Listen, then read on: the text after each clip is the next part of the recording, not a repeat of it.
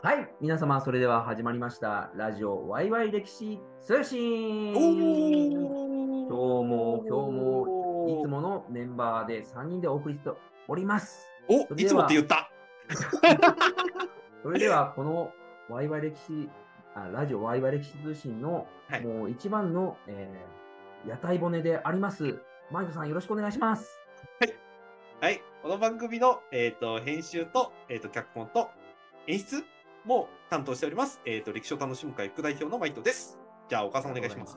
はい。はい、えーフリーアナウンサーで歴女タレントで岡崎大河ドラマ館の応援隊のメンバーでもある小川さなえです。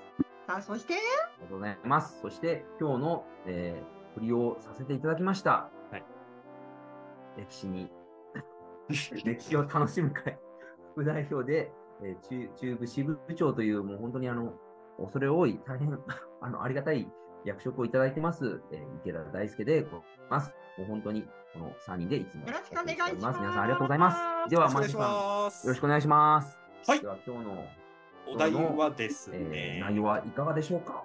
はい、今日はですね、えっ、と、前の回の時に、あのニュースその後どうなったんだっけスペシャルをやりましたが、はい、今回はそれに近い感じでいこうと思います。題して、えっ、と、歴史文化財クラウドファンディング特集。来た来た来たなかなか面白いあれですね。いや、っていうのも、あの、ちょくちょくこの番組でも取り上げてて、なんだったら一回、あの、なんていうか、超掘り下げ会みたいな感じで、小川さんがむちゃくちゃ構造を理解するよ、把握するような、社会派な発発言をした回があったのも、記憶に新しい方もいらっしゃるかと思うんですけれども、うんあの、落ち着いて見てみると結構多いんですよね。歴史う関ん歴史文化財関連のクラウドファンディングの件っていうのが。うんというわけで、えっ、と、山ほどあるんですけれども、とここ1ヶ月弱の間に結構注目なんじゃないかなっていうやつ3つ。はい、を取り上げてみて、改めてあの見渡してみてこういう動きについて皆さんとちょっとディスカッションできたら na というふうに思ってるという感じですね。はい。というわけで、はいじゃあ行ってみましょう。はいまず1つ目、うんえーっとね、上田城の櫓の復元に向けて、はい、懸賞金500万円。おお古写真など新資料の発掘に期待。どっかで聞きましたね、このネタ。なんか聞いたことありますね。なんかこれ、盛え岡盛岡城盛岡城も盛岡城、なんかありましたね。なんか写はい真、懸賞金みたいな。はい、あの実は構造としては結構似てます。というわけで、うんえっと、今回は長野放送、あのテレビ局のやつの報道をちょっと中心に取り上げたいと思います。うんはいで、えっと上田城行った方はご存知かと思うんですけれども、はい。はい。実は上田城、まあ後ですけど、厳密に言うと、うん櫓がありませぬ。はいはい、でこれに復元に向けて総額500万円を検証を設けて情報を募ることになりましたっていうのが実は2ヶ月ぐらい6月後半にその発表が実は出てました。うんはい、で、えー、と実は江戸時代の上田城の本丸には7つの櫓があったらしいんですけどそのうちの4つは明治時代に失われてしまった。らしいうん。はい。で上田市は市民の誇りであるこの上田城の往年の姿にできるだけ近づけようと思って実は30年以上前から研究機関やあの古書店に声をかけるなどして資料を探してきました。うん。で、えっ、と、1994年に櫓の門を復元できたんですが、これも実は破却される前の写真があったのが決め手だったそうです。おーやったねはい。なんですが、失われたこの4つの櫓の写真は未だに見つかっていないと。うんで、ちょっとびっくりしたのが、2018年に、うんえっ、と、匿名で復元に役立ててほしいと寄付があったそうです。おおしかもこれ寄付、いくらだと思います？え？そういうってことは結構な金額ってことだよね。はい。ちょっと言ってみてください。えじゃあ1000万とか？池田さんどうですか？1000万から、なんか、もうなんか、あわよくば1億円ぐらいな感じおなのか。おあのね、実はね、10億円。マジで？ま マジで？うん。そうしたらもうあと情報さえあれば復元できちゃうじゃん。そう。で、お金をがあっても、うん、手に入る資料が見つかっていないので、実はお金が手つかずのままになってるらしいという。おお。ということで、うん奥の手として市が、上田市が今設定したのが500万円の懸賞金。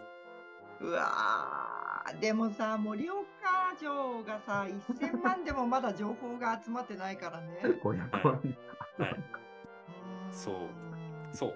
で、実はその、今まで盛岡城をこの番組では2、3回取り上げてますけど、実はね、うん同じようなネタって言ったら高松城もある。高松も？高松城も。あの、建物の種類とか違いますけど、考え方としては同じですね。要は資料がないから復元できない。うーん復元できないというか、そもそも、えっ、と、例えば改修工事とかをするにしても、あの、せっかく改修するんだから、昔のままにもう一回再建したいねとかって話になったとしても、うんうんうん、設計図がちゃんと残ってないから、よくわかんないになるとか、なんかそういうデータも含めてですねう。んはい。でなるこほど。で、上田市のこの復元の推進室の、えっ、と、室長補佐の清水さんという方がコメントを出していて、うん、うんえっ、と、この500万円の懸賞金で、えっ、と、復元への思いを一段と高めてもらえるのではないか。ぜひ、土蔵、土蔵とかいろんなところをひっくり返していただければという呼びかけをしています。なるほどね。いやーあ気持ちはすっごいわかるんだけど、うん。あのこの土蔵をひっくり返す動機が500万円でっていうのはね、あの歴史ファンを見誤ってる。お聞こう聞こう。なんだなんだ。あどういうことですか？いや結局ねその、はい市のシンボルである上田城を、うんあのできる限り忠実にね再現したいっていう、はいその熱い思いをうん。500万円っていう単価で、うん。あのね手を挙げろっていうのはなんかちょっと見くびりすぎだなと思って。まあ、10億円聞いたからなおさらね。いや、そうそうなの。っていうかね、別にお金欲しくて上田城に情報提供しようっていううん人じゃないわけよ。うんうんうん。情報提供したい人はお金とかじゃなくって、うん本当に当時の通りになってくれたら嬉しいなっていう思いでうんやるわけであって、はい、500万円ぶら下げてますよ、どうぞっていうやり方はね、あのうんやり方がダメなんじゃない。考え方として、それはちょっとね、歴史ファンを見くびってるなと思う。うんうんうんうん。なるほどね。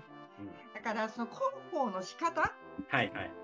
だからあの懸賞金がついてくるということ自体はあのやっぱりそれだけの情報を、ね、提供してくれた方に、うん。あのお礼としてっていうのは全然ありだと思うんだけど、うん。まず懸賞金ありきっていうその報道の仕方は誤解を招くなと思う。そうん。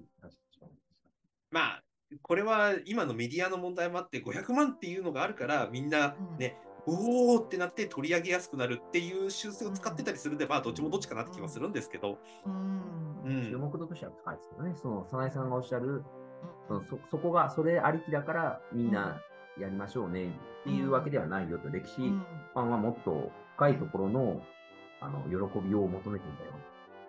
だからこう本当にねあの地元の人たちに情報を募るのであれば、あの地元の人がもう上田城が大好きだよね。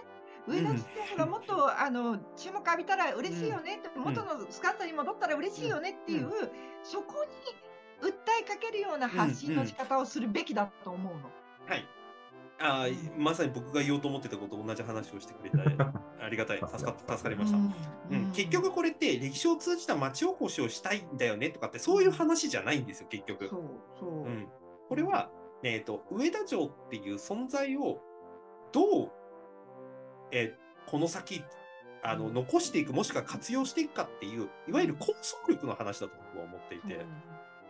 だからその上田城っていうのがもう観光客を集めるための,、あのネズミランドみたいな考え方でいるのか、それとも本当にもう国宝級の,、うん。あの大事にしなきゃいけなうん。い建築物っていう扱いなのかとか、うん。もしくは市民の心の拠り所上田といえばこれだよねっていううん。シンボリックなものなのかとか、いろいろ考え方はあると思うんだけど、うん。いずれにしてもあの金額で測れる価値ではないと私は思ってるのね。はいはいはいはい。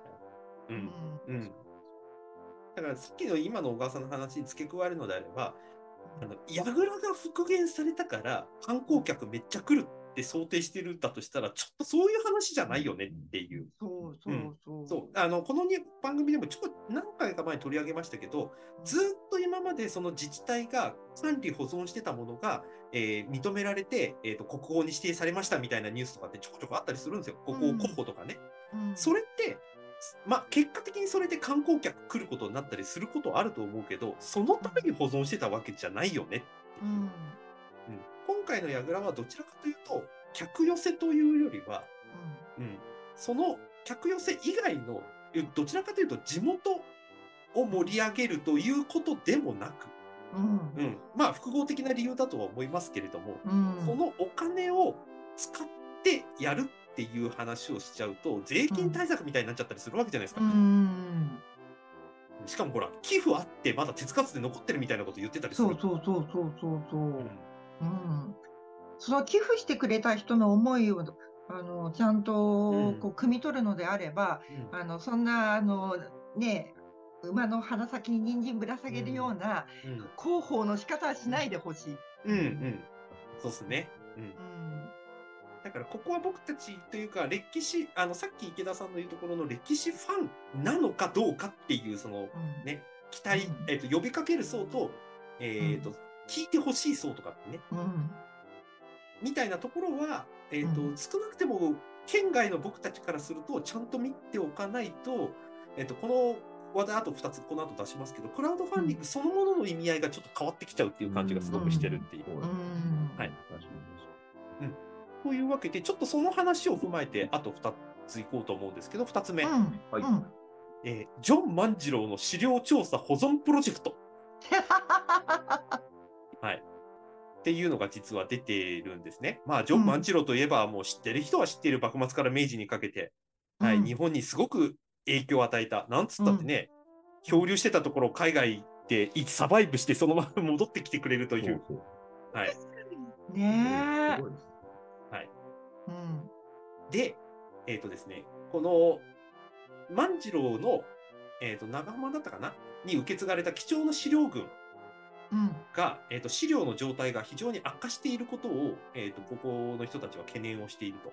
うん。で長期保存に適した環境下での保管管理を進めることにいたしましたが、うん。えー、と多額の費用が必要になるということが判明し、しかもこれを今まではボランティアで従事してました。うん。はい、なので、今回はその資料の調査のための旅費とか保管用の梱包資材費などを募るために、えー、とクラウドファンディングに挑戦することを決意いたしました。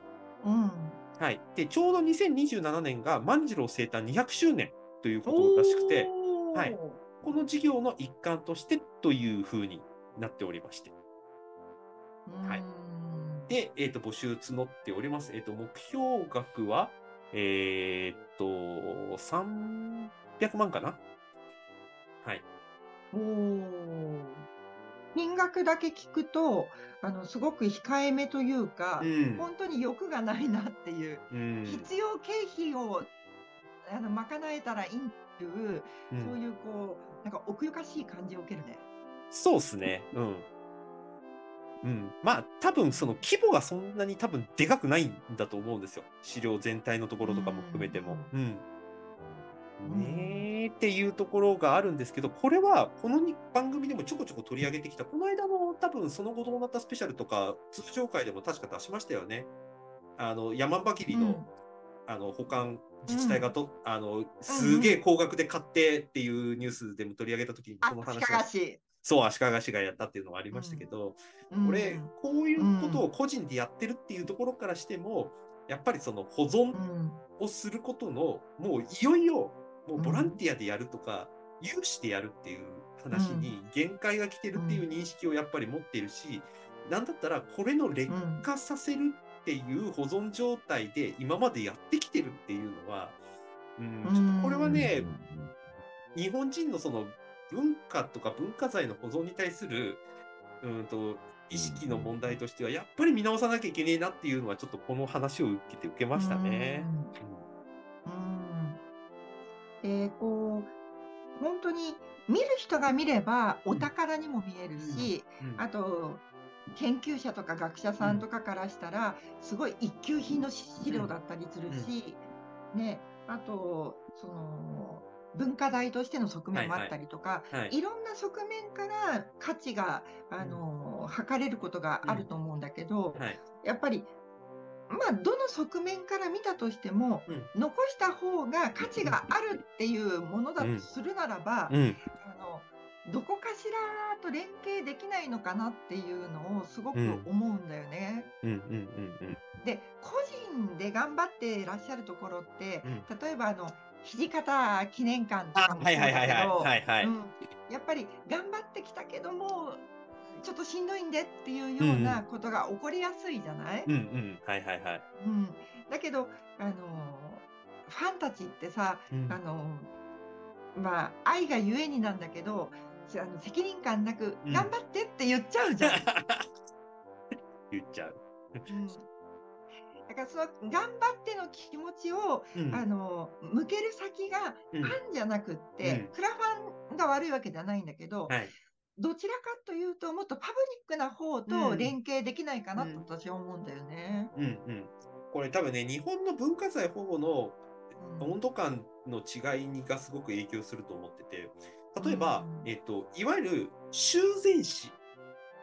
あの文化財の例えば海外だと絵画とかがちょっと破損したり壊れたりしたときに、それを現、えっと一番最初の状態にちゃんと忠実に戻すいわゆるあの日本でいうところの修繕士に当たる人たちが国家資格を持ってたりして、結構ねプロ意識の高い人として職業になってるんですよね。うんでも日本ってその修繕士ってどちらかというとあの保存しやすくするためにちょっと手入れをするとかっていう感じでやってて、それが国家的な意識としてすごく高められてるっていう職業じゃないんですよね。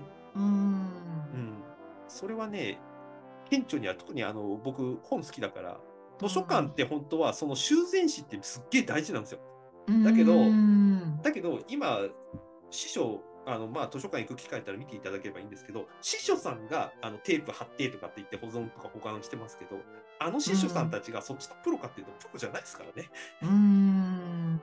うん、でそういうことまでやってっててでしかもその整理すごくプロ的なものじゃないけれども整理をして修繕もやってっていうことをやってるにもかかわらず、えっと師匠さんの時給がすごく安いのが問題になってるっていう話だったりしますけどだからうん見ていくとちょっと日本はその保管保全あと修繕に関する意識はやっぱり海外に比べると違うっていう。うん。うん。いや僕、それすごい、ちょっと前に前田さんが今おっしゃったように同じ、あの師匠さんとはまた別なんですけど、うん。あの郷土史、郷土あ資料館とかはいはい郷土資料ああいうところも、はい。話聞くと、ちょっと、あの、知知り合ったつてがあって、どうやっぱ人が、な、もともと二人いた人が一人になって、なんかその一人すらいなくなったとか話を聞くと、うん。うん。いやいや、その郷土資料館の郷土のうん。貴重なその自分たちの地元の資料、大事ななんか資料が、いわゆるそのプロの人じゃなくて、素人のメンテナンスでう、ん。どれぐらいじゃあ果たして持つんですかって話になっちゃうん。ですよ。多分そんなん、ね、そそれだけ資料館って掲げてて、郷土のその大事な、まあ、いわゆる遺産を保管するんだったら、うん。やっぱりそのね、何でもそうですけど、やっぱプロにきちんと頼まないと、そんなね、なまあ、ある程度しれ、ね、素人がこう、なうん。生半可って言ったら言い方失礼ですけど、うん。そんなんでやるよりは、ちゃんとプロがやった方が、それは状態もいい状態で皆さんに見せれるし、定期的にね、メンテナンスすれば、その家のあれと一緒で長持ちしますよっていうのがあるんですけど、そこら辺をすごいなんかね、予算なのか、人員削減っていうなんか名目で削られてるのが、結局なんか、自分たちのその地元の文化とか、うん。聞いてはその日本の文化をうん。自分たちで消してるような感じそうそうそうそう。もあまりにもちょっと悲しすぎて。うん、そうなんですよね。うん。だからアーカイブしましょうよっていう話があるのもすごくわかるんですけどいやいやうん前提としてそのものに対するそうそう取り扱いのそう。意識の問題変えないとね。ねデジタル化すればいいでしょみたいなそんな話じゃないよねっていうことをね、う、うんんすごく改めて感じるニュースで、あの今回のジョン万次郎の保全プロジェクトみたいなやつは。あの人物だけじゃなくて建物の保全とかってむちゃくちゃたくさんやっぱり出てました今回調べてみたら。うんニュースで取り上げられてない部分も含めて、むちゃくちゃたくさんあった。あの、うん比叡山延暦寺のやつですらありまして。おおマジっすかマジっすかね。びっくりしますよね。っていう。うん。で、こういうことがあって、この間の足利市みたいに、じゃあ自治体とかね、うん。うん、もうちょっとその小川さんの言うところのパブリックなところが一括して保存すればいいじゃないかみたいな話になるかと思ったら、うん。えっ、と、この間出た衝撃的なニュースが、国立科学博物館のクラファンでした。いやだからさ、あの、まあ、別にクラファンを否定する気は全然ないんだよ。はい。あの一つの手法としてすごくはいいいと思うんだけど、はい。ただ何でもかんでもクラファン頼みっていうのもちょっと安易かなと思っちゃって、はい。うんそうですね。結構ニュースになってたんで知ってる方も多いと思うんですけど、一応簡単に説明をしておきますね。あの、うん科博と呼ばれて超有名な国立科学博物館。うんはい。日本で最も歴史ある総合科学博物館。で、しかも確か150年くらいになるんじゃなかったかな？ううんん。あの、すごく日本の歴史の中でも、それこそ明治時代からずっとある博物館ですけれども、うんえっ、と、自然史、科学技術史に関する幅広い分野の標本資料をこれまで500万点収集し、はい、展示学習支援活動を通じて皆さんに科学の面白さをお伝えしてまいりました。で、ここでもやっぱり言われているのが、当館のミッションは調査研究、展示学習支援、そして標本資料の収集保管ですって。うん実はさっき話してたあの図書館も昔は資料の収集保管っていうのも大きなミッションだったんですよ。うんあ、でも今でもそうなんですけどね、もちろん。うんだけど、この根幹である、その資料とか標本の収集保管が、えっ、と、昨今のコロコロナ禍や光熱費、原材料費の高騰によって資金的に大きな危機にさらされていますと。で、これからも安定的にこの収集保管を適切にやり続けていく体制を維持するために、えー支援が必要だというふうに判断して、えー目標金額1億円のクラウドファンディングに挑戦することを決めましたという発表をうんしました。うんはい。でこれ実は1億円っていうふうに、うんえー出したんですけども、うんものの数日で実はもう超えまして、はい。実は7億円を超えてます、今。今見たら。法隆寺以上のなんか集まり方だね。すごかったですね。うん。で、ここはね、あの SNS 僕見てたんですけど、やっぱりね、うん。あの、やりますとか協力する、残したい、見たいもんっていう熱量のすごく多いコメントが多かうったです。ね。ん。うん。やっぱりあっという間に埋まったことで、いや、うん。やっぱりね、みんな意識高いんだよ。みんなこういうの見たいんだよっていう声がありましたが、うん。その一方で、うん。ちょっとこの状態、そしてこの姿勢、うん。あと、そもそもこの文化財保護に対するうん。あの政府の考え方ってどうなのっていうことうん。も含めて、結構いろんな意見が出てました。うん。そうだろうね。うん、出てて、で、今回のこの3本目の流れとして、なんでこの3本目を取り上げたかというと、うん。えー結局、ここを国立科学博物館に全部頑張ってねってやってる体制うんってどうなのっていう話が出てるっていうことなんですよ。だってさ国立ってついてるんだよ。そうです。そうにもかかわらず、うん。独自で頑張れっていうのはちょっとおかしくないって思うよね。うん。そうなんですよ。これは、あの、おお三方には、お三方っていうか、あの、3人でちょっと聞いてねって言ったのが、あの、ボクシーでパーソナリティやってる荒井萌さんがこれを、話題を取り上げていて、で、ここでもその、国としてのこの文化に対する姿勢、他のこと、金かける優先順位違うんじゃねえの？っていう、うん、話を取り上げてましたけど、うちょっとん今回はそれを切実に感じましたね。うん。だからこう海外のあの本当に有名な博物館大英博物館だったり、うん。ルーブル美術館だったりっていうところって、うん。展示されてるものって氷山の一角じゃ本当に、うん、もう収蔵してるものの1%ぐらいしか皆さんの目にと、ね、見せてない状態で、うんだけれどもその残りの99%もいつでも出せるような状態で常に研究もして保存もしていてうんっていうところを、だからこそ世界中からの人が集まるわけでうん。それを国立という名がついた、うん。日本で一番権威のあるうん科学博物館がうんクラファンをやらざるを得ない状況ってどういうことやねんっていう。うんうんうんねっていうことを、まあだからこれが、えっ、と、小川さんが一番最初のあの上田城の話にした一つのアンサーでもあると思うんですけど、クラファンをやる意義は多分ここだと思うんですよ。うん。その立場の人がお金がやっぱり必要なんですっていう。うん。うんで、お金をもらうに足りるやっぱり価値があると私たちが思ってるのでっていう、うん。うん、あの前回の池田さんのあのストーリーの話じゃないですけども、ちゃんと一貫したやるべきことをやって、それでも助けが欲しいっていうことを言ってくれるっていう流れがあるから、うんその協力するしないではなくて、その存在というか、発信自体が新たな議題とか問題点とかを浮き彫りにするっていう意味では、クラファンはすごく意味があるっていうのは僕はずっと思ってて、まあ、別の回でもその話したんですけど、うん。で、今回これが国立科学博物館が言って、で、うんでさ、日本の教育とか文化とかっていうのを今後やっていこうとかって言ってんのに、うん。ここに何もやらんのみたいな。うん。うん。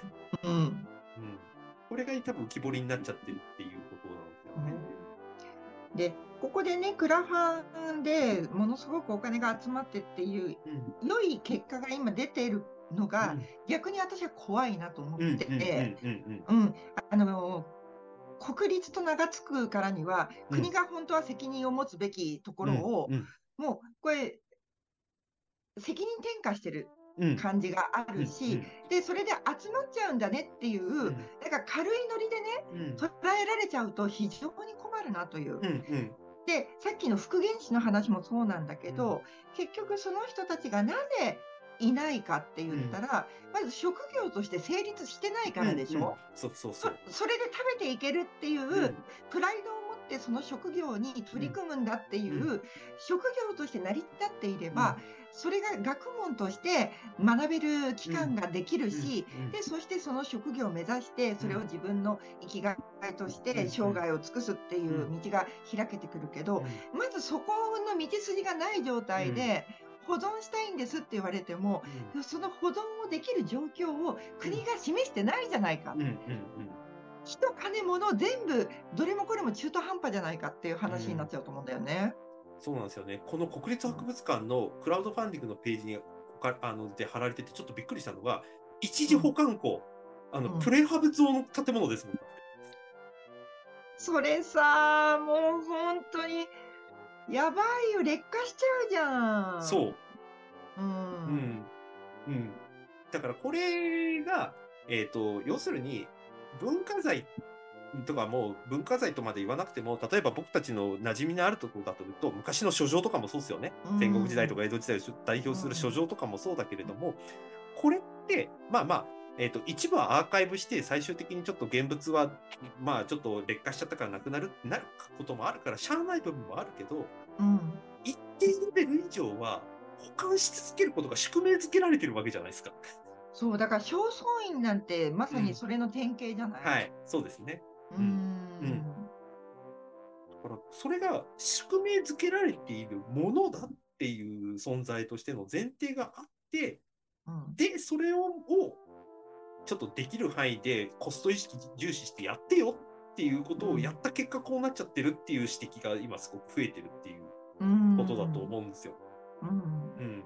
だからこれは、なんていうの？あの、さっきの池田さんの話でいくのであれば、はいうん、なんか言ってることとやってること近くねっていう。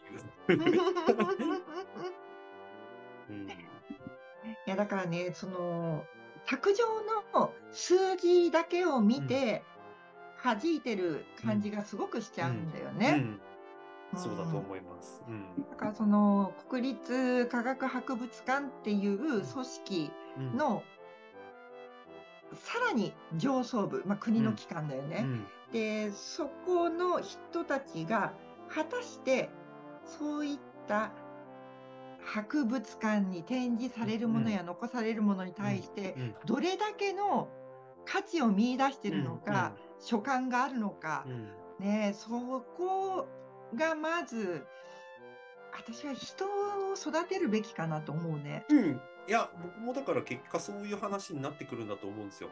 うん、あのここいないですけど、斎藤 NP さんがよく言っている歴史で地域を盛り上げようっていう話とうかん。の、多分、えっ、と、個人レベルをはるかに超えている話っうん。ていう感じがあって、うん。国家レベルだよね。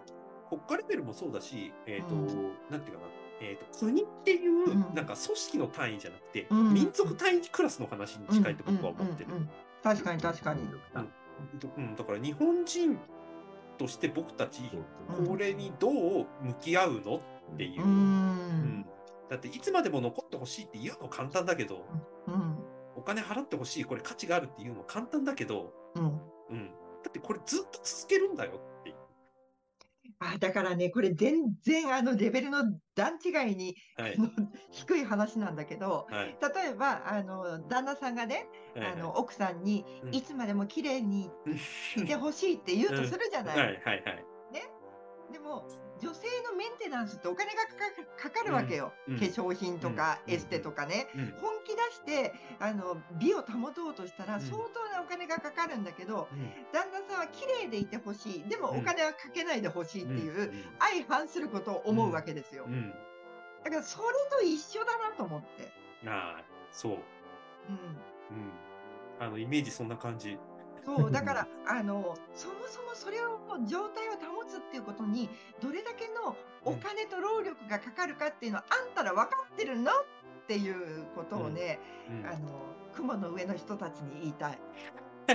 うん、そうだからさっきの小川さんの話でいくと、その、ちと僕の言い回しでいくと、構想力の話だと僕は思ってるんですよ。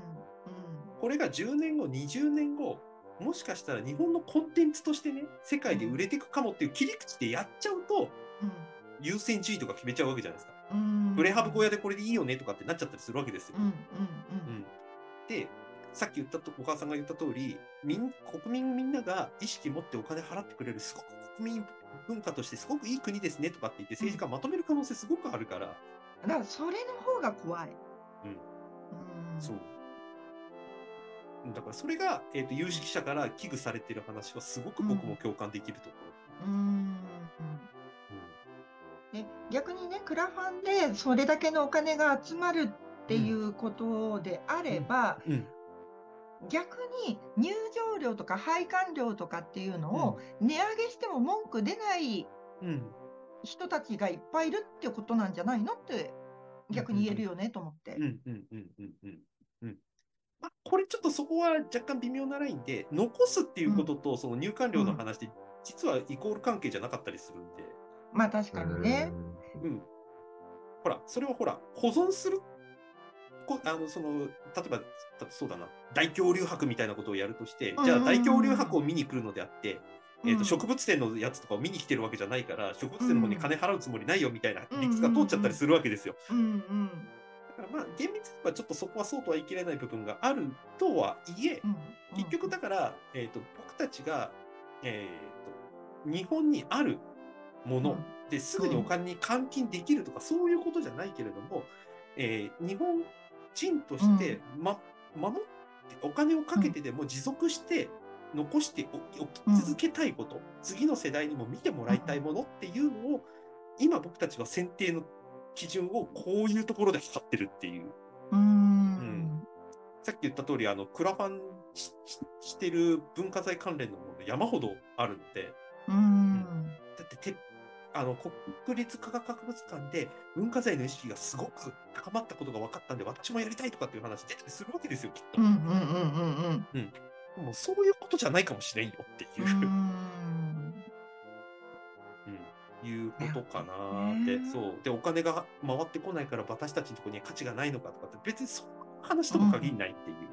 うんうんいや、悩ましいですね、これって、ちょっと思う。あ本当で、あのーあまたあるクラファン、うんね、全部が全部成功してるわけじゃないじゃん、集まらないのもあったりするじゃない？はい。でも、じゃあそれが価値がないのかって言ったらそうでもなかったりして、うん。取り上げられ方とか、うんあとインパクうん。ト、うん。あとはネームバリューとか、そういったものでやっぱり差が出てると思うから。うん。そうなんですようね。んという。で、これ、今、文化財の話してますけど、うんあの、前回の池田さんの掘り下げ会の話でいけば、人もそうっすよね。語り部さんとかもそうですよね。そうそうそうそうそうう。んうんそうだから今、あの、ちょっと別口ですごく話題になってるのが、あの、広島の原爆に関する資料とか教科書から裸足の剣がなくなったっつって大騒ぎになってるって話ありましたけれども、うん。俺も別に話の件がいいとか悪いとか、外した判断どうとかは全く言うつもりはないんだけれども、うん。何を残してほしいのかっていう、うん。その当時を生きてて、その教育を受けた人と、うん。今新しく資料を作ってる人たちとの差分があるってことですうんうん。ね、これは。うん。うん。うん。確かに。うん、この間にニーズがあるっていう切り口をするのがビジネス的な切り口だけども、うん。うん。でもそれの人材という人の財産っていうかうん。人材って捉えたときに意味合いは多分だいぶ変わってくるだろうなっていう気はしてますね。確かにうん。ね。だから語り部さんがいるかいらないかっていう話もすっげえ難しい問題だと思うんですけど、うはい、ん。うん。っていうことをちょっと思いましたね。だからなんか、あ、あのークラファン集まった、やったねっていう安易な、なんかオチにはしてほしくないっていう、そこからさらにまた議論が深まってほしいっていうことだよね。そうです。で、あ、この切り、こういうことなんだって気づいた人たちがいろんな切り口からいろんな提言をして、あうん確かにそういう見方もあるねでうんみんなが気づいて、で、前の回では、前の前の回で話した通り、あ、そっか、僕今までこういうのを見て育ってきたんだって僕たちは思い出すべきなんですよ。うんうんうんうんうん、で、思い出して自分が構成されてたものに気づいて、それを残していきたいと思うのか、いやう、んこれは引っ張り続けると害になるからって判断するのかっていうところに、多分次の基準があるっていうのが僕の考えですね。うん。まあこれは引き続き議はい。論する余地がありありだね。そうですね。うんはい。ということで、じゃあ、割と熱く語ったので、最後、池田さんに締めてもらいましょう。なんか、改めて、こう、先ほどのマイトさんの話もそうですけど、やっぱみ民族、私たち日本人うん。自体が、うん。その先人たちが残してきてくださった、あさんっていうのを、どうやっぱり、この今後の子孫たちにつないでいくのかっていうのの一つの、こうなんか、分岐点なのか、うん。改めて今までのやり方をちょっと見直しなさいよっていうのを言ってくださるのが、なんか今回のこのクラファン含めたいろんなものの、このて提示されてる、なんか一つのきっかきっかけというか、そこからなんか提案されてるんじゃないかなっていうのをすごく感じました。そうですね。はい。ちょっと引き続き、まだまだこれからもたくさんあるでしょうから、この手の話はね。うん。うん、引き続きなんか話題で出して、僕たちがその度にもう一回思い出しながら考えていくっていう。う、んはいうん、その大切さだなと思いましたね。うん。はい、というわけで、今回のワイラジーここまででした。皆さんありがとうございました。あありがとうございます。